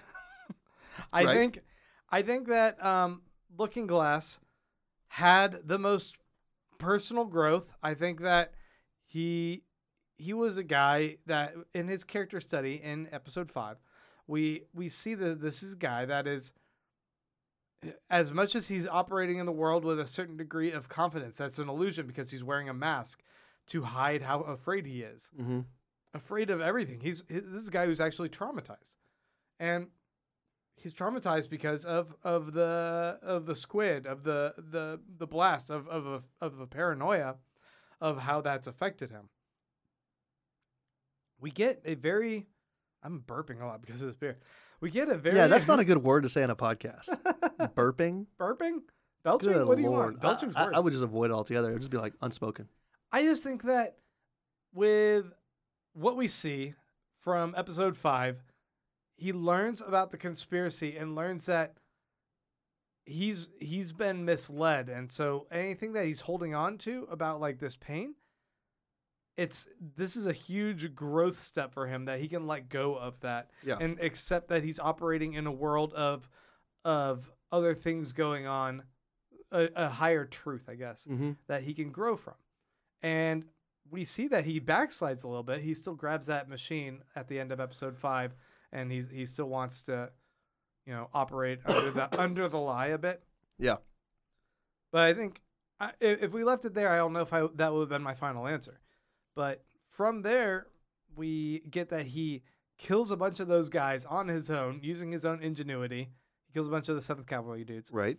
he moves on to going on a much grander adventure adventure being transported to Antarctica Mhm. with Laurie Blake and Adrian Veidt to learn even more so the concrete proof of like this conspiracy did happen. Veidt is the one who pulled it off. Yeah. Laurie knew about it. He's he's grown into a much bigger world. He's learned more about himself. I think that he will be able to reflect a little bit on this and ultimately win out the most. I think Yeah. that he hasn't had to experience as much pain as he has learned from the scenario and been able to cope with pain. Yeah. And in that mi- in my mind that is the most growth. That's a very interesting arc. I think that's legitimate. Also, you know, LeBron James, he always says he's not supposed to be here. He's just a boy from Akron. This is just a guy from Tulsa. And like you said, now he's in Antarctica doing his thing. Also, So- shut up, LeBron. That's don't play humble pie fakely. Yeah, but come on, dude. I mean, he's. I mean, He's great. what were we doing in the post MJ years? It was kind of boring. So thank God for LBJ. But, and I'm not talking about Lyndon Baines Johnson, although I, we know that. he has some good he has some good civil rights legislation. Um, yeah, I think that's legitimate. I mean, I really do. That was kind of my fourth fourth one, but you know, I had to throw PJ in there because of what she did, and that's I like that you put PJ in there. What's your next category? My next category is best acting performance, and of course, I have three, like I Oh. usually do, and I'll let you go first on this one. My best performance was Regina King. Yeah. This is her show. She had to carry it. It's got a kooky plot, Yeah. and it's so contingent upon whether or not she can deliver for us in the beginning and make us believe in her in order to believe in everything going forward. Yeah. She did it. She sold it week after week, and it was fantastic. Yeah, and the fact that she's holding the oar the whole time, shouldering the burden of probably the most lines in the in, of any character, right, of any Yeah. person, and she's able to do it a lot. It's easy to come in for five minutes and wow us with a, a kooky performance. It's a lot harder to do it day in day out and consistently have good performances.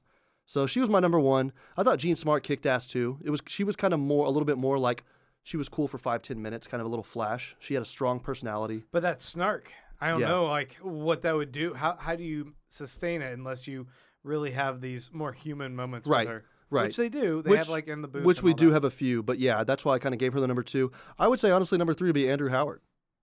Really? Yeah, Little Red Scare. We don't get much from him though. We don't, but I loved it. Uh, That was kind of my joke answer. You know, I like to go two serious, one joke. No, that was kind of you know, I like the fact that, and that's kind of emblematic. He's he's representative of every small character, which we're going to have another category of who's your favorite small character. But they were all so good, and they weren't necessarily fleshed out. But every time you saw them, it wasn't just like filler. It was really fun. You Right. know. So I mean, uh, you, you saying that mean, means like I really wanted to go and look up. Um, oh man, what's her name? Is this giving me just episode one? Don't do that. looking up pajamas. No, what was the name of the actress? You're not gonna know. Mm-mm. I can guarantee. I'm just gonna do Watchmen cast here.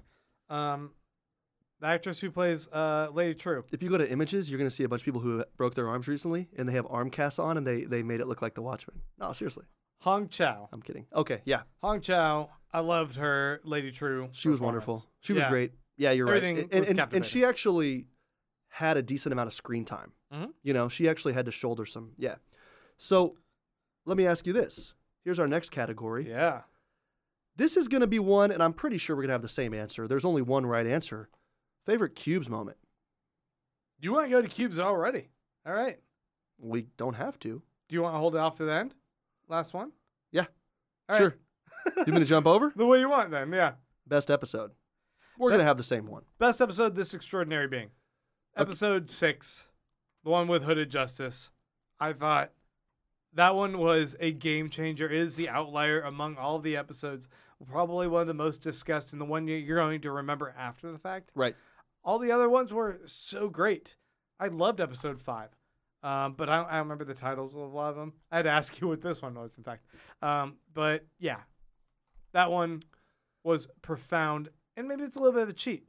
When you take an episode that that is like a bottle episode, that's, that's not the right term, but uh, um, It was distinct. a story that like exists Distinctive. outside of the main plot line. Yeah. that is, it's an easier one to kind of fall back on. You're not wrong. I mean, the artistry was unparalleled, you know, and it was unparalleled not just to just to other episodes, but also the show, which was, I mean, you know, other TV shows, but also this show, which was great. I thought that this extraordinary being the connection to racism. I mean, we see it in episode one, and obviously it's a physical force that people have to deal with, right? I mean, their houses and their homes and businesses and their families are being blown to smithereens. It's fucking awful. This was a connection to racism, I thought, as a physical force in the same manner, yet in a more everyday way. The fact that after work, this guy can't just walk home and not really, and just kind of enjoy a nice night in New York City. He's thinking about these people who are coming up and kind of, you know, not what's the word, not really catcalling, but just kind of like following him. And he, anybody, Yeah, yeah, anybody yeah. could, anybody could hang him from a noose at any time. And you think, shit, that kind of reminds you of the seriousness of this. And we're kind of reminded of it throughout the show, but this is yet another example of it's racism as a physical force, which is important to think about. and I think like building in the atmosphere where you you see a black man in a position of power Mm-hmm. and yet you realize how how precious and how how delicate that line of power is Right. and how how immediately fleeting it is in that scene in particular but like throughout you like you realize like it, doesn't matter He still has to, he still has to stay in line. the world that this is Yeah. and that world's not too far from this world it's Right. it's all of this veneer like power is, is a veneer hiding this other level of power Certainly. that's so much more dangerous Certainly. and like to to make audiences like feel that and Yeah. recognize that in a way i it, it's powerful storytelling I, I- I completely agree. Yeah, I couldn't agree more. And I thought the third little facet of of this extraordinary being was just a connection to Watchmen history. I thought it was a lot of fun to kind of revisit that and get some extra information Mm. and kind of find out who this character was. And we obviously people thought it was like a German circus guy, right? And now we find out no, it's a black dude from Tulsa in New York, right? Like, but it but it actually worked. And so I thought the fact, and that was kind of emblematic or representative of of Lindelof's approach to the show, where it was he treated it like history and something to be respected, but not necessarily canon, which I liked. brilliant and actually able to be massaged into being canon. Yeah. There's there's nothing well, canon. There's Sure. there's nothing that he wasn't able to do a, a workaround. And like creative writers can always figure out a clever way to make something work.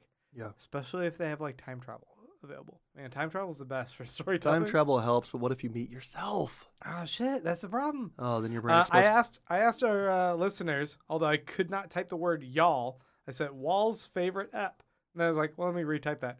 Wall's fave app. Like, what the fuck's Good wrong with me? Y'all. I just meant y'all. How many beers is this in? Um, we got 20 people watching right now, which is a lot more than I expected, honestly, Okay. because we're doing this last minute on a Saturday afternoon when people got shit to do. Well, but it's I think it's cold in a lot of places in the country, not here, but maybe people are just trying to stay warm, maybe. huddled up to a laptop. So, did anybody respond? Uh, yeah. Uh, people were saying uh, the Hooded Justice episode. Yeah. Um, another one said, yeah, this extraordinary being, um, a god walks into a bar was a close second.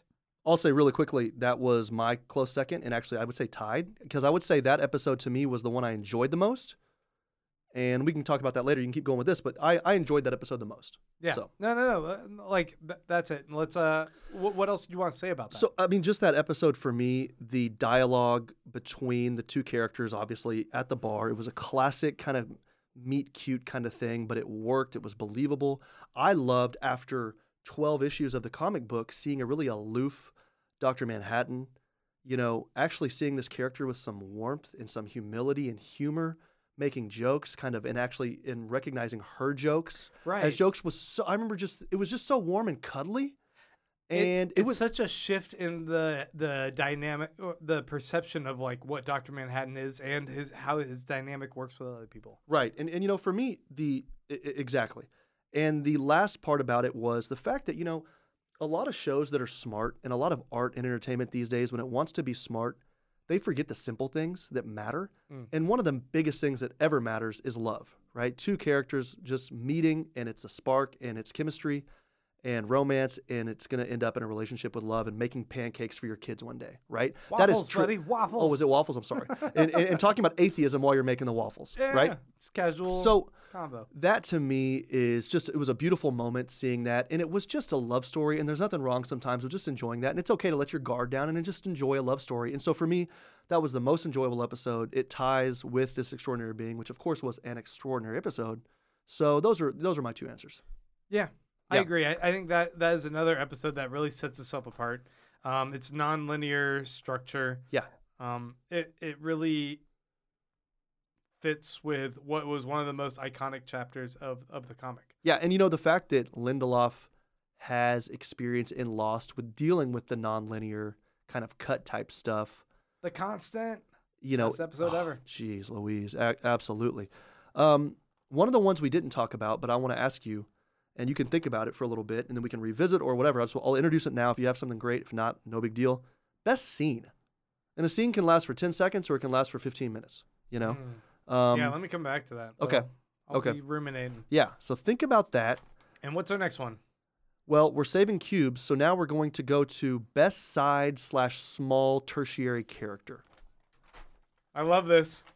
Mine's the cactus. Whoa. The cactus. I love that answer. I love the cactus I sitting on the go table. there.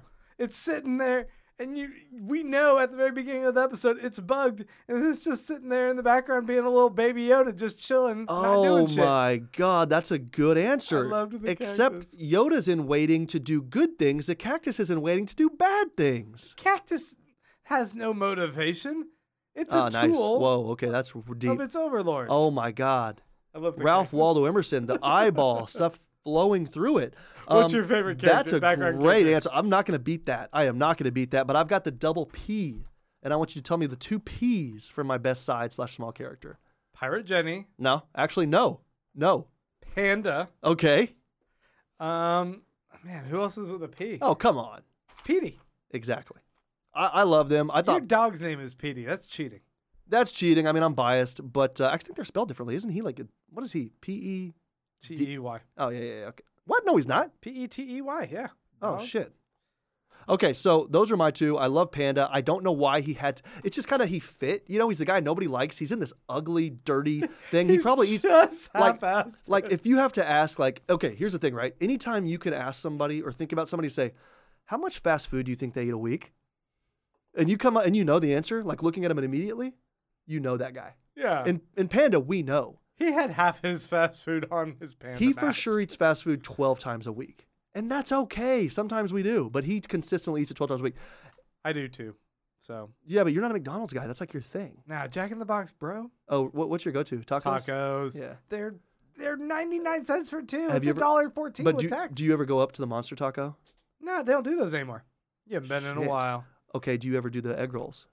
Nah. Do you ever do the um, teriyaki bowl? nah. Do you ever do upgrade? I do the curly fries. you ever upgrade to curlies? Yeah, dude. I- curly I, fries love every time. curly. Yeah, yeah, yeah. You know, when we were just really quickly, I don't know if people know, probably not. We've done a couple triathlons. right after talking about all this shit food we Yeah, yeah, yeah. Well, no, but we kind of go. We don't really operate in a happy medium. We either, you know, Yeah, yeah, we're, yeah. we're men of extremes. Okay. And I love whenever we train for triathlons because instead of thinking I'm going to get on a healthy diet, I just think I'm going to work so hard I can eat whatever I want. Yeah. And so during our triathlon training times, I'm c- upgrading to curly every time. I, I'm gonna go in curly. Yeah, upgrading fuck to yeah. a large curly. So here we go. Here's our next. Here's our next one. Who is most likely to go on a first date to Chili's after the show? It's Red Scare, right? That's one of mine. And I don't know who else you would pick. Red Scare's got to get a chili. no, no, no, no. It's it's two characters. Oh, they're going. They're together? going on a first date, and they're gonna go to Chili's. Red Scare invited Agent Petey to Chili's. Oh, That's gonna be are you my getting that vibe? Yeah, um, I think it, I think maybe they were hanging out a little bit after, and they're like, Really? They're going on a date, or they're just going to eat some bottomless onion rings? It's like Agent Petey, you want to go to Chili's? Chili's, yeah. So I've got. I think. The, I think the two. Okay, because this other question is who's li- who's most likely to fuck after the show. okay. Okay. There's only one answer. Well, who's the answer? You know it's Wade and Laurie. Oh shit! Come yeah. on, you can see the chemistry, man. They She would not go to Chili's though. well, but it's Tulsa. I'm not saying anything, but I mean, I think She that maybe there's not a lot of options, and if it's open and they just went through that horrible thing, she's like, "Give me a fucking bacon burger." She'll go fuck. She ain't going to Chili's. Oh, where, where's she gonna want to go eat? Uh, where's she? Where, where's she gonna go? Breadsticks, salad, Chili's is the only option. Olive here. Garden. Uh, what was the the place that uh, Angela operates? Uh, Angela, op- oh shit, the uh, the uh, Hanoi Cafe or whatever. yeah, but you're not gonna go on a date there. It's, that place isn't even open. It's not even open. Listen, no, Wade and Laurie are for sure gonna fuck. Uh, Red Scare and Pirate Jenny, they flirted a lot, and they're probably gonna say, "Hey, let's just maybe take this next level." You know, Yeah. the last one, Panda, table for one. oh. Come on, He's gonna go fuck himself. Panda's gonna take an Amazon Kindle Fire, and he's just gonna plot, put it up there, and he's gonna watch episodes of a TV show with some ear pods in, earbuds, and uh, you what got do you want? pills back there? I've got one for me. How many beers do you have? Son Fine. Oh wait, I got a pills. Oh yeah, I'll trade you. You want to do Uh, no. trades? Well, yeah, I thought you were trying to take my last beer. I was going to say no, but yeah, I'll happily do a trade. No, so we de- definitely got Wade and Laurie. They're most likely to fuck. Because you know that Laurie fucks because she was with Wade, she was with Dr. Manhattan, and she was also with Petey. So she fucks, and that's fine. Okay, we know Wade for sure does because he goes, remember his ex wife says you're always with women who are bad for you. Laurie is most likely bad for him because she has she treats animals cruelly and has a vertical CD player. Okay. She calls him Mirror Guy. Red Scare and Pirate Jenny could actually have a really good relationship, except can you really date the person you work with? We have two best friends who do, so maybe you can. I don't. I don't think so. I think Red Scare wants wants You think Red Scare wants Petey? Eh, Fuck. that's my vibe. Okay, here we go. What else we got? We got we got we got two last ones, right? Uh, well, we got Cubes Moment, we got Best Scene. What else you got? Do you want to do? Yeah, best scene. Who's the other one? Best scene. For me, it's the New Jersey Wade flashback. I mean, that's not a scene per se, but it's like 15 minutes. I don't really know what a scene is. Maybe I need a better word. Mm. But I guess a couple things on that. First, whenever they did the pullout uh, after that and they showed um, the destruction from the squid, I kind of thought, whoa, they spent some money on this. They're with the big boys. You know, like they're playing in the big leagues now. Yeah. You know, so that was kind of cool and cool to see just HBO or whoever was producing it. I don't know how this works, right? I don't know the industry. That they gave Lindelof that kind of budget to do that. It was cool. I thought the way it was, I mean, it, it was just really believable. It was really cool to see that. You know, the whole the whole fair. or- No, it wasn't even a fair. What was it? It was a little circus. It was a little circus fair. thing. Yeah, yeah, yeah. I think a fair. Is I thought right it was cool. I thought the mirror part was cool. I thought the acting was cool. It had this obviously 80s punk thing, which it was supposed to do. And I thought it nailed that comic book feel. That And, era, yeah. and it could, and you know, we, I mean, I'm 36. You're, Thirty-seven. you're six months older than me, maybe eight months older than me. And so we were kiddos back then. But, you know, you remember, you know, we look at all the old DC comics with Batman and stuff, and we see the punk kind of vibe and all that. And they did it. When you see that, it's a distinct feel, and they nailed it. It didn't seem fake, didn't seem cheesy. Um, so that was my kind of favorite little, my favorite thing. Yeah. Yeah, I, Or, I, or not favorite, but best. I have two. Okay. One of them would be the the development of Europa with um with Doctor Manhattan when he when he's he's God essentially and and instead of in six days he did it like oh over a course of like an hour or so Yeah. he says but just like seeing the scenes of like everything bloom and him walking out across the um, European landscape as it like the water fills in and he's walking on top of the water, then levitating above the people, and then like his essential Adam and Eve of this new land.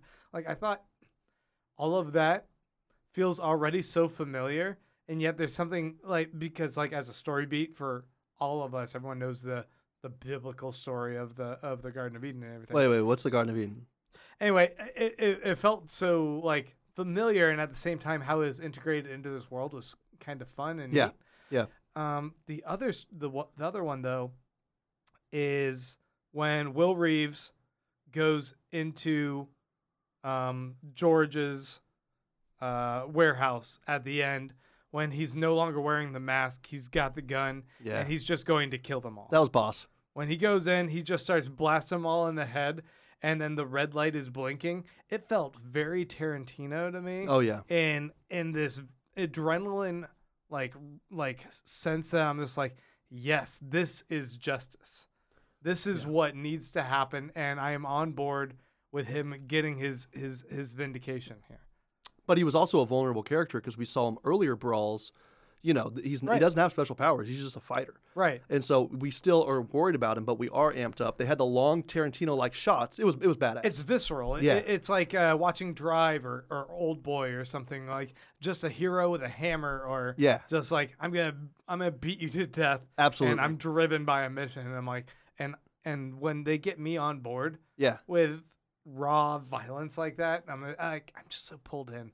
Yeah. And I thought they they filmed that scene so well. yeah, absolutely. No, I thought that was a great scene. You're completely right, right. I'm excited. It's clear my- time. let me clear my throat. It's time for the cubes It's fun. moment. And do people? I want. I would like for you to maybe explain what a cubes nah, moment dude, is. I can't. I can't. Why do you say that? I can't say take your essence of what a cubes moment is? Because you, you took my essence last night. the fuck does that mean? I simply mean that last night you thought about the cubes moment and you realized what it is after how many months have we had? Simply mean that. Uh, yeah, I simply mean that. Listen, how many episodes have we done After cubes? we went to Chili's, We've had, we've had, you've had four months of cubes. cubes. Yeah, here we I'm go. gonna give it a shot. Let me go to, let me go to my camera. Whoa! It did a special wipe again.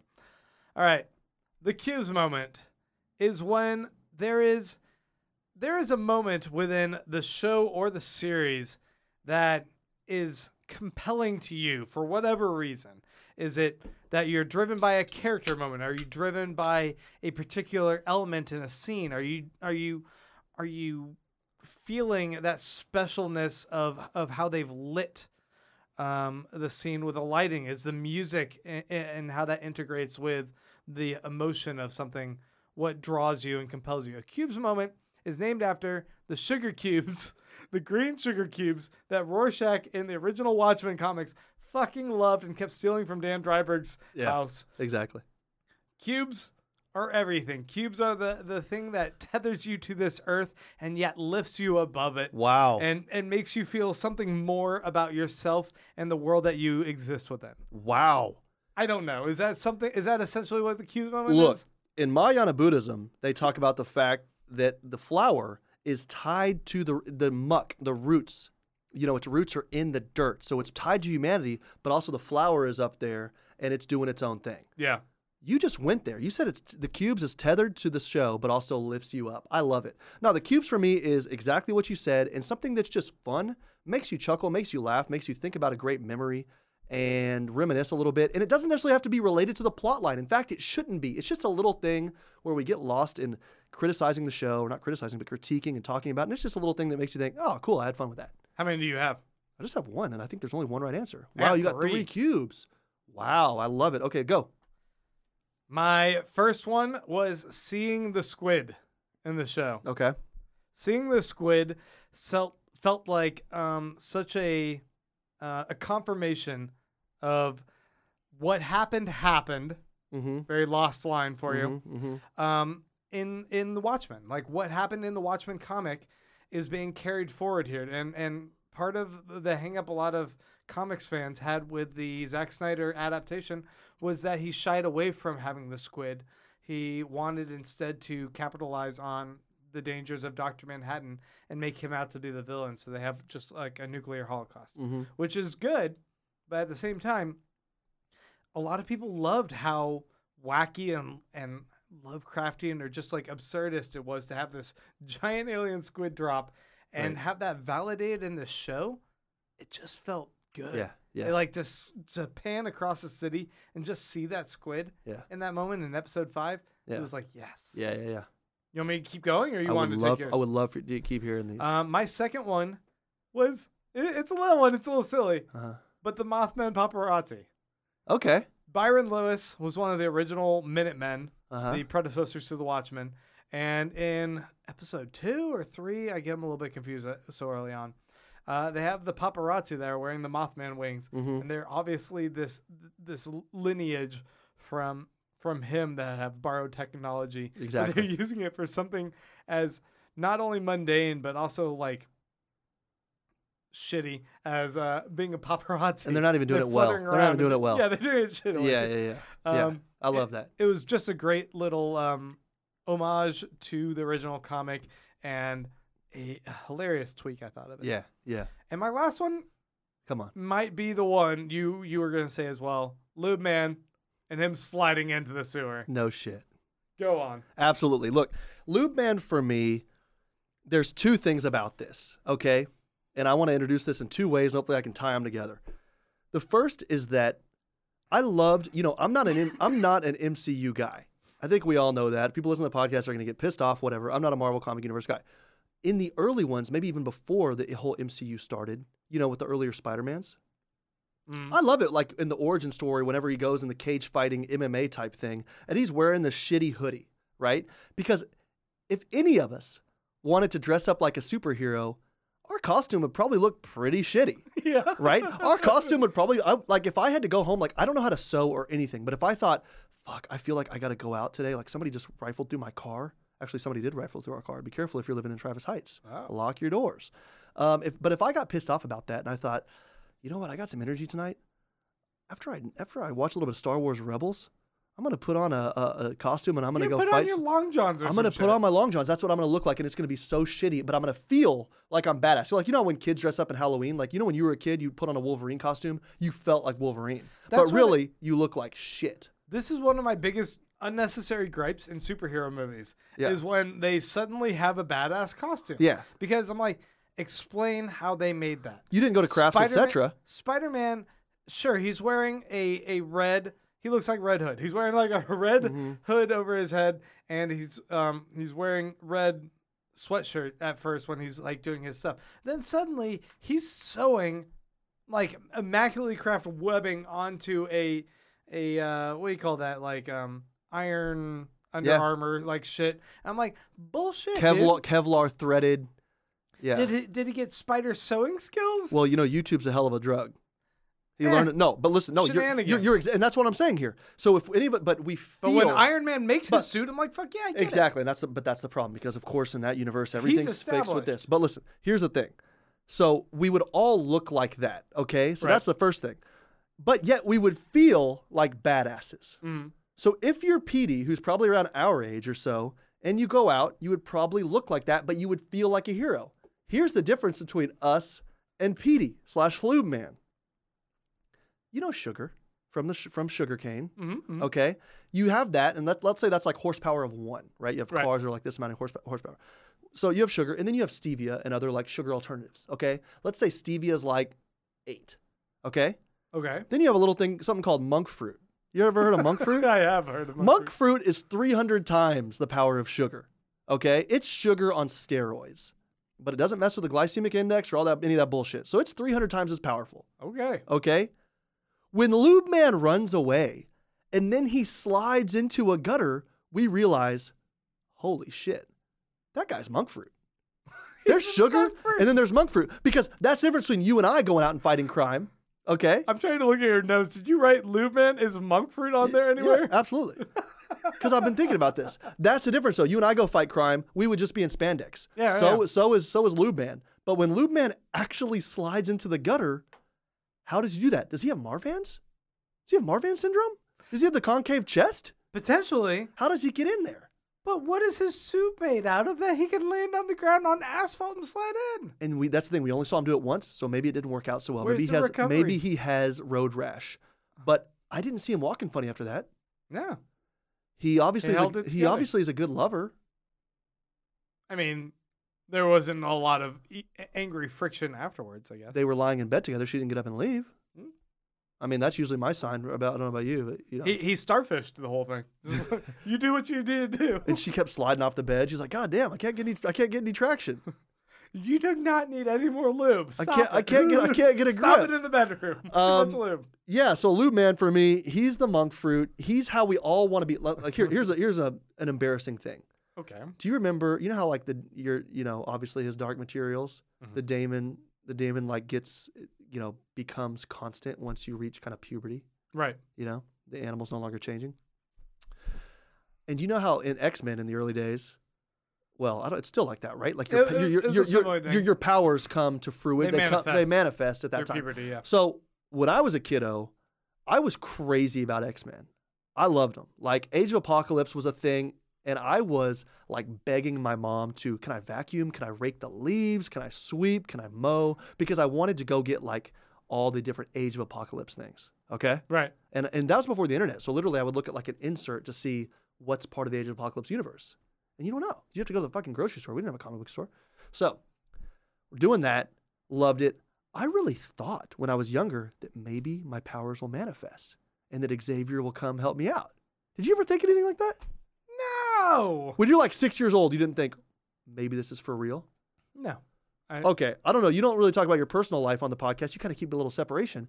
No, I don't necessarily. Your daughter loves Spider Man like a motherfucker. She does love Spider She's, Man. does she actually think maybe any of that could be real or at least entertain or fantasize No, because I'm that? a miserable father who reemphasizes this is fake. That's a fake world. But even if I you don't say- want her swinging around or trying any of that. but shit. even if you even if you tell her that, it doesn't matter. The power of fantasy is is powerful. I have to tamp down that enthusiasm. Do you think maybe she hopes that maybe some of it could be real? Maybe. Okay, so there you go. So same thing for me. I was thinking that it never happened. Here's Petey. Maybe it never happened for him either, but he fucking made it happen. I don't know how. I don't know why, but he's a definite cubeser. It was a definite cubes moment. So I love Petey. He's a badass. I hope he's doing his own thing, and we're gonna get some comic books out of it.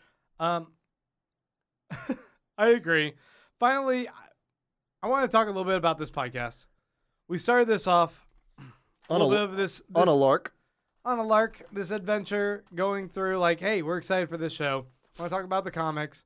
Going through that, we've we've built up people that have listened to us even on a, a Saturday posting this up. We got some people following and commenting. And it's it's really uh, enriching to us, Say touching. touching. Yeah, let your guard down. It's touching. Yeah. I wanted to go through some of these comments that people were, were saying. Sure.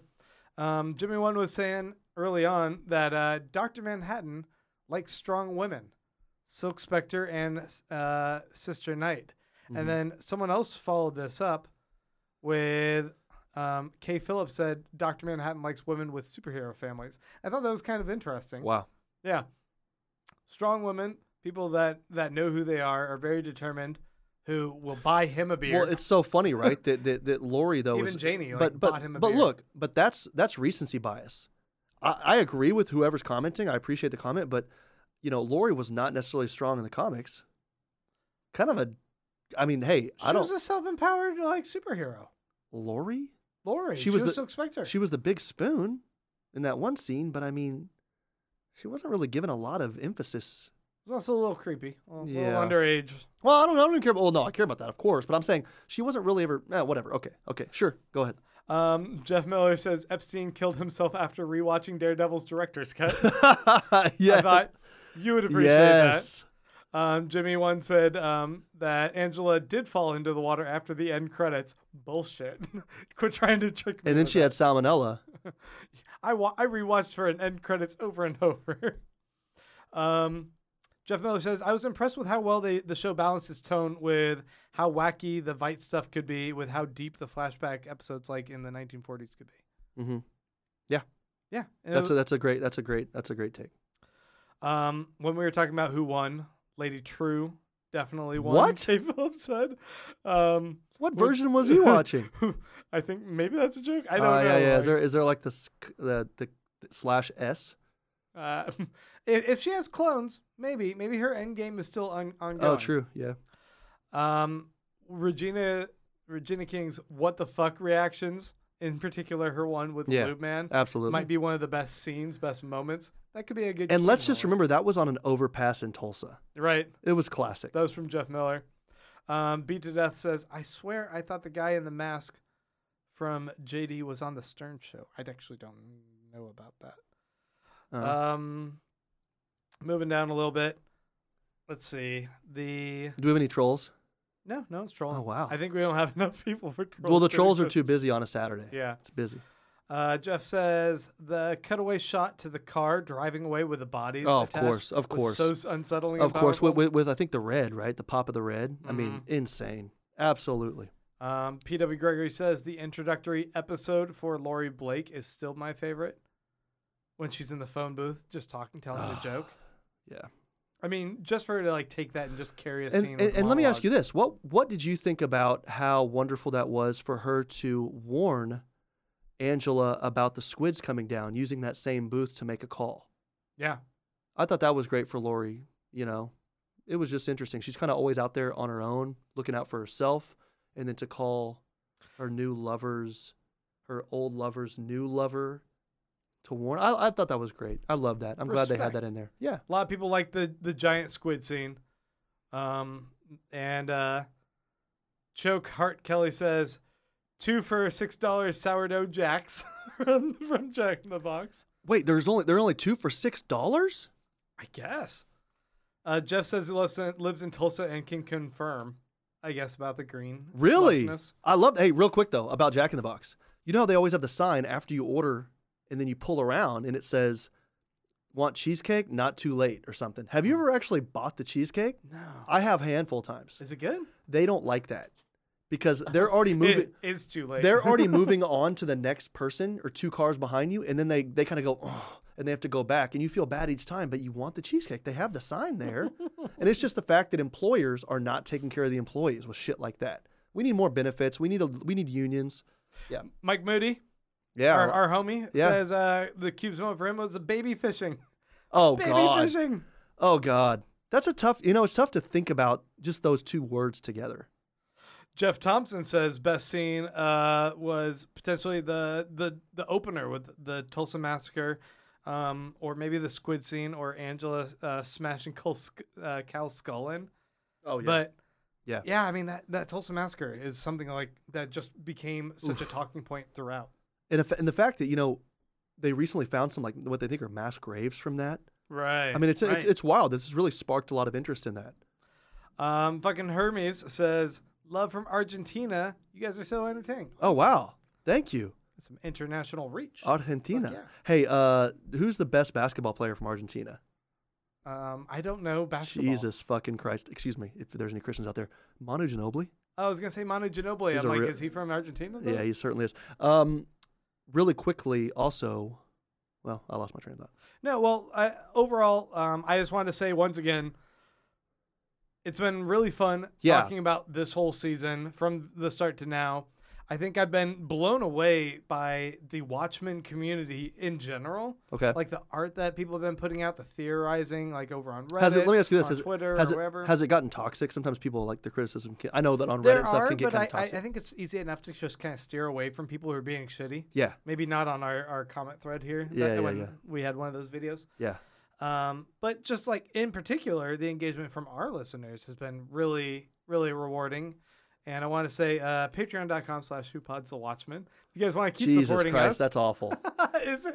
I'll say this really quickly and not Take an not, undercut a sincere moment. Yeah, I'll, I'll say that for me, this is the first time I've ever done anything like this. I really appreciate you asking me to do this with you. And we were going to do, I know you wanted to announce this maybe later.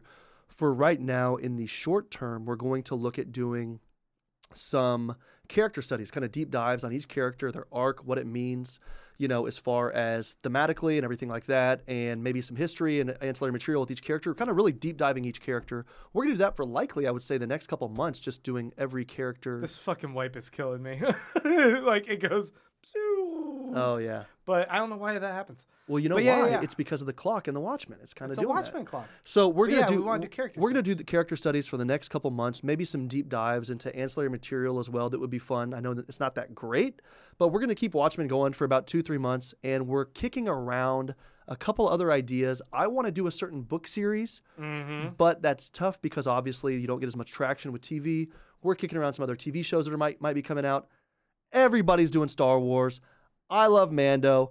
I love seeing Ewan McGregor as much as anybody else, but I don't know if we necessarily want to do that. So if anybody has ideas, always slide into my buddy's DM, pull a lube man, slide into Grant Davis's uh, DMs, and get in there. lube. Let us know what you like because we definitely enjoy speaking to each other. We're we're best buds. Yeah. Um, and I'll say really quickly, obviously we can plug Patreon, whatever, but it has been a lot of fun just seeing people say, I'm writing in from Puerto Rico, or I'm writing in from Argentina, or I'm writing in from France, and blah, blah, blah, blah. And it's just really cool connecting like that. I think that the internet can be a kind of a nasty place, but this is really fun. And if we're all sharing something together, that, that's like the greatest thing. So, Fuck yeah. yeah. Yeah, and like like you were saying, we're gonna be doing some um, individual character deep dives, talking about their story arc throughout the season, and really in- investigating kind of what uh, Lindelof and crew did with the Watchmen show in our kind of holding pattern until we find some other project to kind of move Who Pods the Watchmen to Who Pods whatever on- Ellipses. but um, want to thank you guys once again. We're going to go ahead and wrap things up here. And uh, just stay tuned. If you guys want to stay tuned to what we're doing, of course, follow us on all social media. Yeah. And uh, go ahead, Clay, take it away. Yeah, because generally you always leave and walk to the laptop or the computer to end it. I realized I wrote my notes on Diana's grocery list, so I'm just going to read greens, tomatoes, red onion, canned beans, tomato paste, chicken, flour, white rice, brown rice.